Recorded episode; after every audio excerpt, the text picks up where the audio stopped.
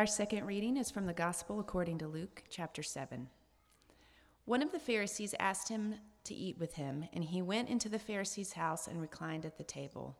And behold, a woman of the city who was a sinner, when she learned that he was reclining at a table in the Pharisee's house, brought an alabaster flask of ointment, and standing behind him at his feet, weeping, she began to wet his feet with her tears, and wiped them with the hair of her head, and kissed the feet, and kissed his feet, and anointed them with the ointment.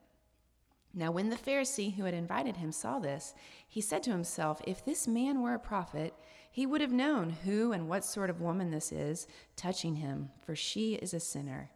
And Jesus answering said to him, Simon, I have something to say to you. And he answered, Say it, teacher. A certain moneylender who had two debtors, one owed 500 denarii and the other 50, when they could not repay, he canceled the debt of both. Now, which of them will love him more? And Simon answered, The one, I suppose, for whom he canceled the larger debt. And he said to him, You have judged rightly. Then turning toward the woman, he said to Simon, Do you see this woman? I entered your house. You gave me no water for my feet, but she has wet my feet with her tears and wiped them with her hair. You gave me no kiss, but from the time I came in, she has not ceased to kiss my feet. You did not anoint my head with oil, but she has anointed my feet with ointment. And therefore I tell you, her sins, which are many, are forgiven, for she loved much. But for he who is forgiven little, loves little. And he said to her, Your sins are forgiven. Then those who were at the table began to say among themselves, Who is this who even forgives sins? And he said to the woman, Your faith has saved you. Go in peace. The word of the Lord.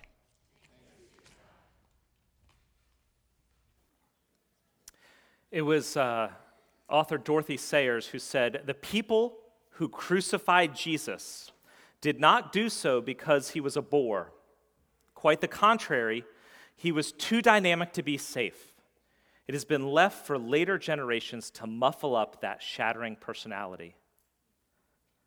We tend to limit who Jesus is, make him two dimensional, if you would, and tend to remake him in our own image. I like to think of Jesus as.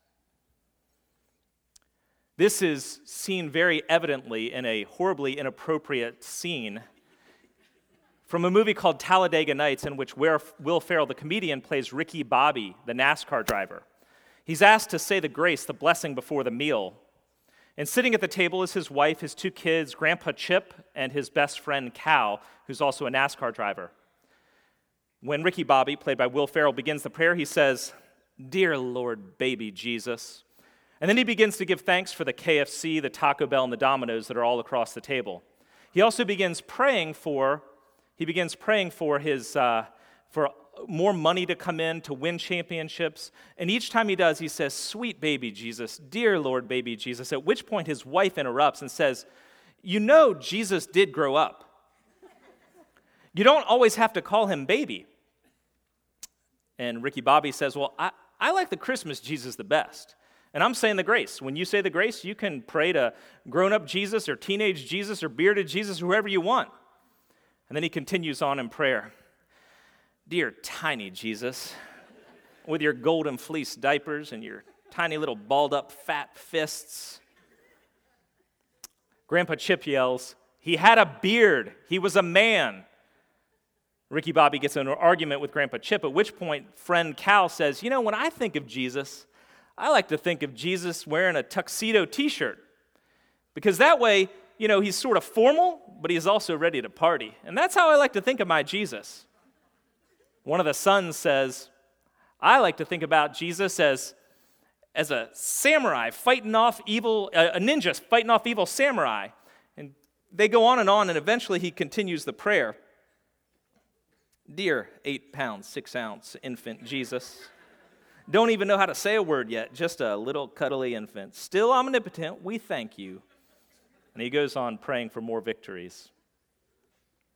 Sweet baby Jesus, ninja Jesus, fun party Jesus with a tuxedo t shirt, liberal hippie guru Jesus who lets us do whatever we want, rule making religious conservative Jesus who tells everyone off. All of us tend to make Jesus in our own image because rather than examining what Jesus actually did and said, we orient ourselves in the world and posture ourselves in such a way that we say, Jesus must already approve what I already think about him. Well, what I want us to do in this series, and today again, is to actually look at what Jesus does and says. Who is he? And what do we do with him? You know the idea of bar jokes, right? Like Jesus walks into a bar, the bartender says, What are you having? Jesus says, Oh, I'll have a glass of wine. The bartender says, Well, what do you want, red or white? Jesus pauses for a minute and says, On second thoughts, just make it water. I'll decide later what color I'm going to have. Luke 7 36 to 50 is written like a bar joke, at least at the beginning. A Pharisee, a prostitute, prostitute, and Jesus walk into a party. It's made for drama. It's set up in such a way that you want to see what's going to happen. Who is going to interact in what way? None of this is going to go well. A rabbi, a prostitute, and Jesus in the same room? But again, I want us to look at who Jesus is. What does he do and say? What do his actions reveal about his agenda, his kingdom, and the gospel he came to reveal and proclaim? And how do the woman's actions in particular today challenge our own limited responses to Jesus? The whole episode begins in verse 36 with a banquet at a Pharisee's house. A Pharisee invites Jesus over. He throws a party for all of his fellow rabbi Pharisees, the religious leaders. They're all sitting around the table. Jesus is probably in some version of a, guest of honor as a well known and, and public speaker and healer. And in walks a woman of the city. We don't know specifically all the details about this woman, but she has a reputation. Now, uh, according to the evidence that's out there, it was not uncommon when you had an ancient feast with a lot of guests that you actually left the door open in that ancient world.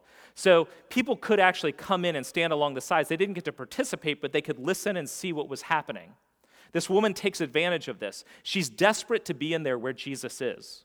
She comes in with this, this flask of ointment, which would have been a very expensive thing, very rare. And as soon as she gets in and is standing behind Jesus, she crumbles in weeping tears. Sobbing tears begin pouring out.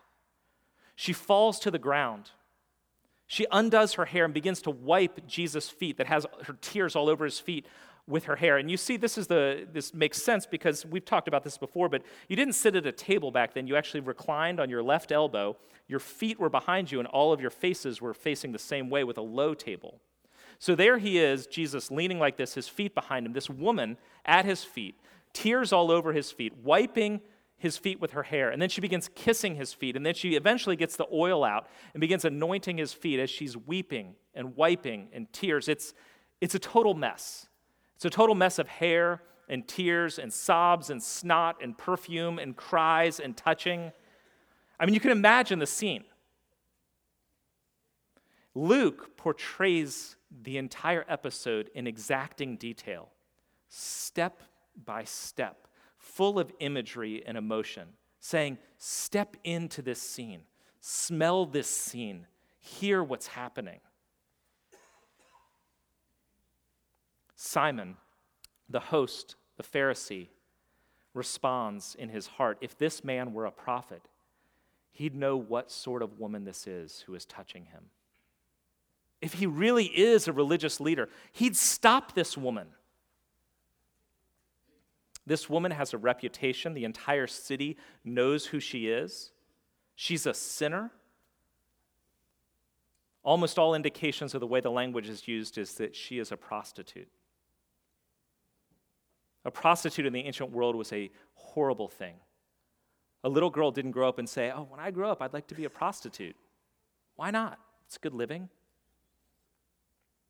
In that ancient world where without a male head of household, you were impoverished, she was probably a woman without a father, a husband, or a grown son, which meant she had no other way to make a living besides begging or prostitution. Her life is one of misery and sorrow and shame but she's also a prostitute. And Jesus is a rabbi. How can he let her touch him in this way? You know, it begs the sort of question what sort of people should be in a church? In the 1960s in California, the Jesus movement began. One of the big leaders in the Jesus movement was Chuck Smith, the pastor of a Pentecostal church, who began preaching to the hippies and the surfers on the beaches of Southern California. Eventually, they started coming to his church. The problem was they came with long hair and blue jeans and bare feet. And eventually, they began demanding that they get to play their guitars in church.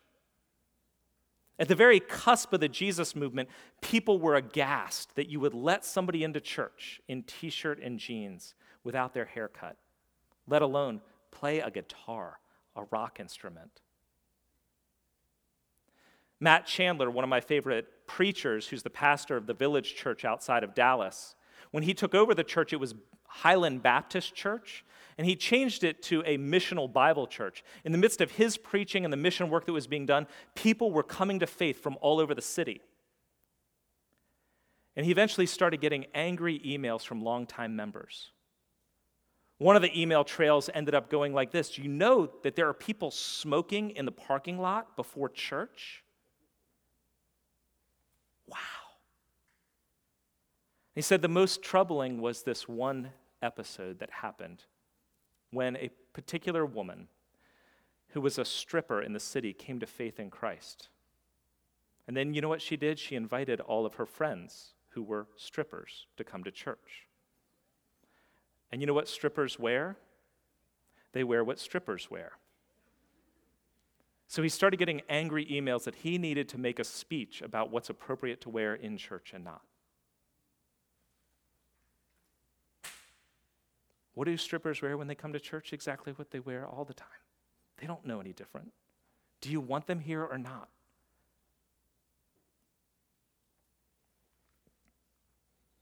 Jesus' followers did not look like a buttoned up executive lunch. They did not look like a intelligent book club. They didn't look like fit yoga moms following him. They were a mess.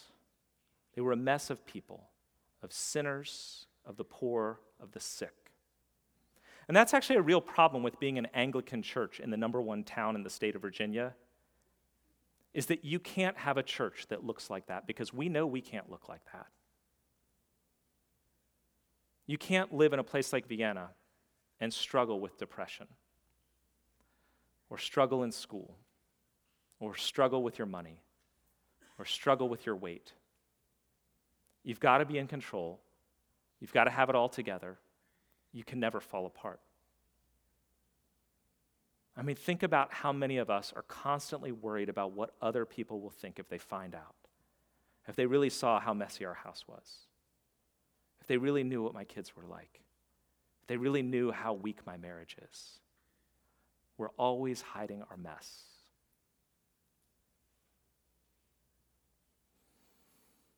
The question that Jesus will end up pushing back on is are you more motivated by love or by fear?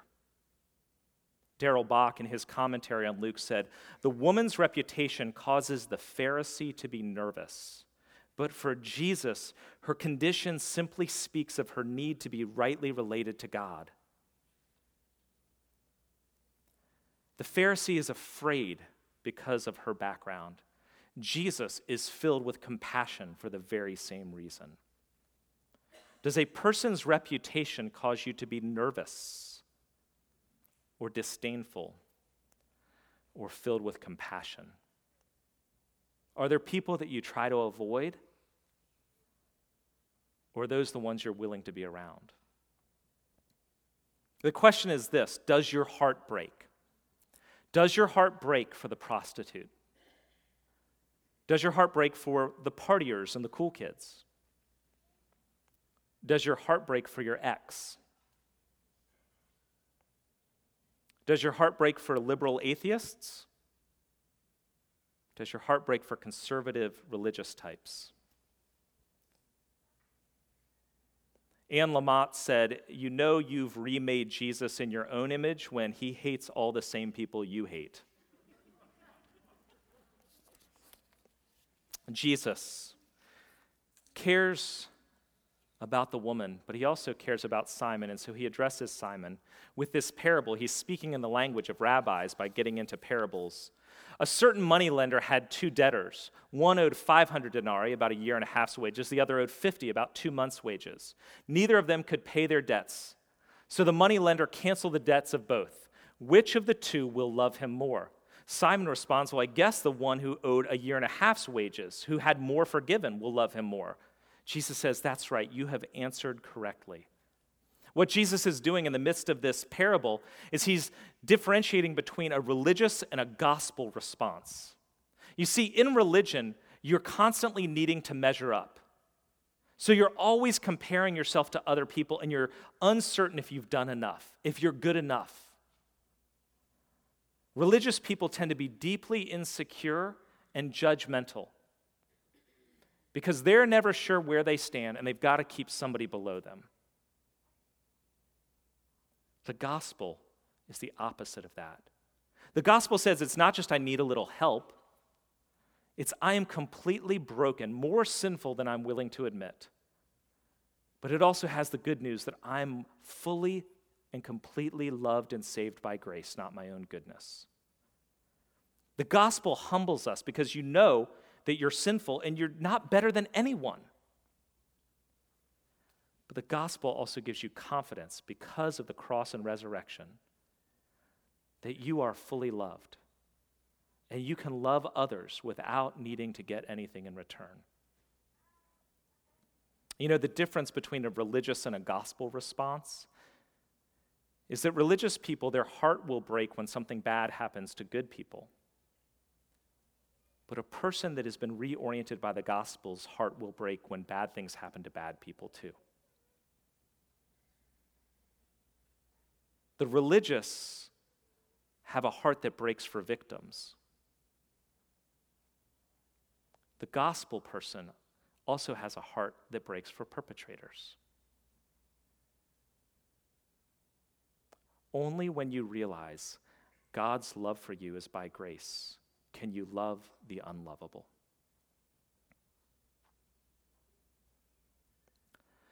So, what should Jesus, a rabbi, do or have done with this woman who's a prostitute? Well, there's a lot of things he could or should have done based on the rules of the day, but what does he do? Jesus covers her shame by honoring her and extending grace to somebody who doesn't deserve it. He starts off by elevating the woman. He's talking to Simon, but he says, Do you see this woman?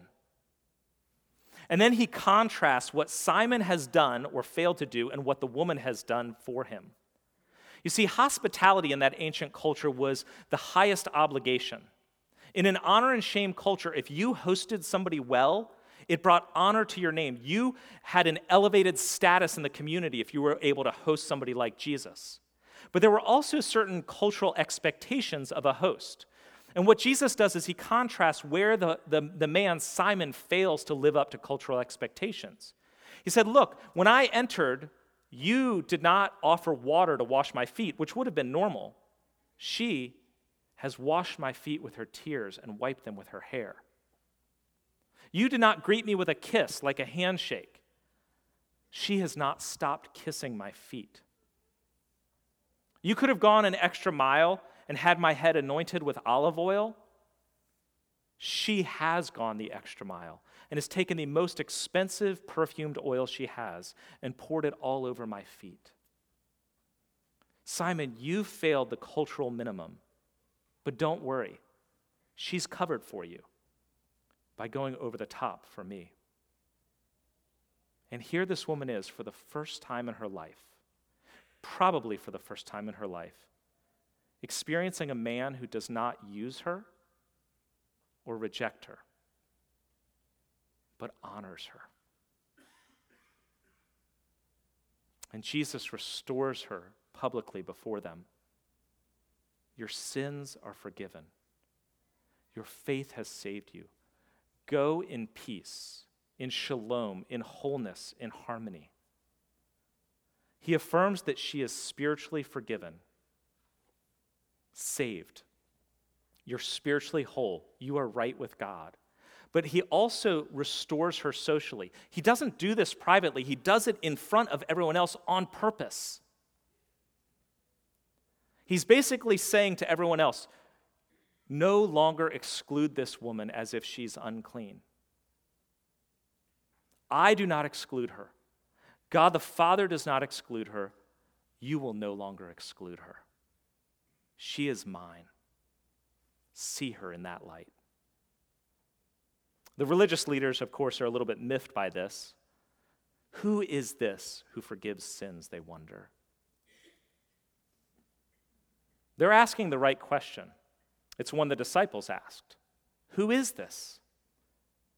In that ancient world, if somebody claimed to forgive sins, you were either delusional and blasphemous, essentially claiming to be God, or you actually were God's agent the Messiah and Savior. There was no middle ground. And that's the question Who is this Jesus? And how will we respond to him? James K.A. Smith wrote the book, You Are What You Love, where he goes on to say, You live for what you want the most, and then writes a book about the desires of our heart and the things we truly love. What we love is actually what Jesus is getting at in this entire episode. In verse 42 and 47, he, he highlights the phrase love. Now, which of them will love him more, the one forgiven much or forgiven little? Her sins, which are many, he acknowledges she's a sinner, are forgiven. She loves much. She has loved much. Jesus wants to know what do you love? What do you desire and want the most? It's a question of worship. Let's go back to the story with the woman and think about some of the acts that she does here in another light, okay? I want you to hear this. What the woman does with Jesus and the hair and the ointment is lavish, shameful, culturally inappropriate, and sexually provocative and perhaps the most beautiful and powerful act of love, desire, and worship ever recorded. Think about it with me. The woman enters this room filled with all these men and these religious leaders. Why does she enter? Probably because she's had an experience with Jesus before where she has now come to faith in him. She goes home and finds the only thing that's of value in her home this alabaster jar of ointment. It was probably an heirloom, one of the only things she had of worth besides her own body. And she decides she's going to find Jesus and pour it out for him. And of course, when she does find Jesus, he happens to be at the home of a Pharisee, a religious leader. But because there's a way in, she enters, probably in absolute terrified fear. What if Jesus rejects her? What if everyone in the room judges her? She could be executed for doing what she's about to do. But she doesn't care because there's an even greater desire driving her. And of course, because she's encountered the grace of God at some point in the past, she's completely overcome and undone in the presence of Jesus. Before she even gets a chance to open up the perfumed oils, her tears begin falling all over Jesus. The word for weeping there is the deepest sobbing you can have. It's like a rainfall on a heavy storm. She's heaving and sobbing. And of course, as the tears fall all over Jesus, she decides to try and make things better. But in the process of trying to make things better, she makes things much worse. She falls to the ground behind Jesus' feet and then lets down her hair to try and wipe up Jesus' feet that are filled with all of her tears. But letting down your hair in public for a woman in that ancient world was forbidden. In second and third century Judaism, rabbinic writings say if your wife is caught in public with her hair down, it is a divorceable offense. Joel Green, a commentator, said this is the equivalent of being topless in public today. Her act of letting her hair down was sexually provocative. And then she takes it a step further. As she's lying on the ground, she kisses Jesus' feet and anoints them with the oil. Again, the ancient Jews had some issues, but this was sexually provocative to them as well. Feet were something that were a euphemism, if you would. And you get this actually in the story of Ruth and Boaz. If you go back to the story of Ruth, Ruth is a widow who goes with her mother in law to Israel in order to find a kinsman redeemer to protect her family. She finds a, a guy of re- reputation named Boaz who's older than her, and she has to be married to him in order to carry on the family line. The way that she goes about suggesting this to Boaz is Boaz has finished the harvest, he's partying with all of his harvesters, and he falls asleep, probably drunk that night. And in the middle of the night, he wakes up to find that Ruth has uncovered his feet and laid down up against his feet. Boaz wakes up startled by this and says, What's going on? Who's down there? And she says, You are my kinsman redeemer.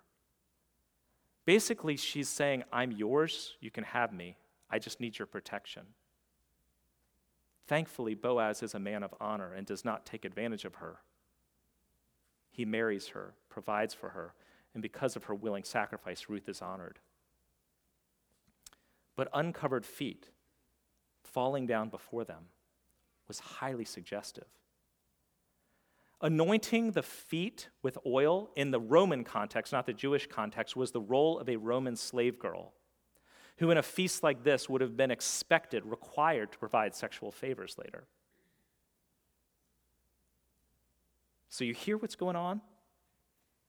And not only that, on the tense of the verbs is the imperfect, which means there's a continuous nature to them. It's not like she does these things and then it's done in five seconds.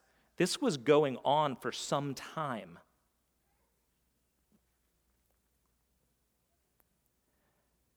It's no wonder that Simon's a little bit uncomfortable at his own dinner party. He's probably picturing the headlines in the Post Gazette the next day. Conservative religious leader throws party with stripper. He's done for, he knows it. Except this is exactly not what's happening. Do you see what's going on with the woman here? She's a total wreck before Jesus. Because for the first time in her life, she is loved without expecting anything in return. She's loved in spite of her dirtiness and her shame and her sins. No one has ever done this for her. And what does this prostitute do? She responds to Jesus in the only way she knows how like a prostitute. The thing is, she's probably done these very same things with other men before, except the tears. But you have to remember, she's never been taught how to kneel, how to genuflect, how to receive at the table. She's simply doing what comes natural.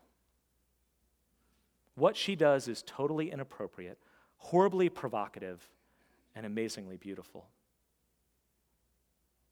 She is like David, who danced in his underwear before an audience of one.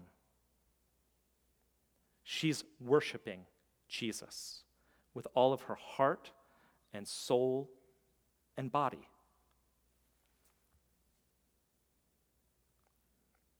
Just as an aside, you come here on a Sunday morning, and we come here to worship. But my question for you is do you come here and spend your time looking around? Do you wonder what other people will think? Or are you worshiping before an audience of one? I'm going to invite you, not just today, but in the future, to sing. Actually, sing, even if you sound terrible. To pray and not worry what others are thinking. And if you can't do it where you're sitting, move seats. It's actually much easier up here than back there. It's much harder to see people from up here. Sing, pray, worship as if no one else is around. And then do the same in your discipleship. Follow Jesus with reckless, blubbering, sobbing, pouring out abandon It's okay to look like a mess if you're following Jesus. You know, the word that sort of kind of puts all of this love into its place is the word eros. And if you've ever read uh, C.S. Lewis's Four Loves, it's the Greek word for romantic or sexual love. But essentially, it's also underneath it is this idea of desire or passion. The root of worship and discipleship as a Christian is to desire God the most. Don't think of eros as this bad thing. Think of eros as a misdirected thing in our lives. To be a disciple of Jesus is to reorient your eros, your erotic side, if you would, from the lust of other people's bodies, from the lust of money, from the lust of success, lust of approval, lust of whatever you want to put there, to an eros, a passion, desire, and lust for Jesus and Him alone.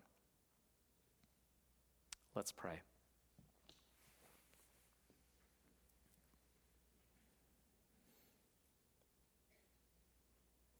Lord, we are by nature judgmental people, always comparing, fearful and insecure. Wash over us with the grace and forgiveness of Jesus Christ crucified and risen for us. And reorient the desires of our heart to the one who has given us everything. May we love you most. May we follow you deeply. May we worship you with all of our heart and mind and soul and body. Amen.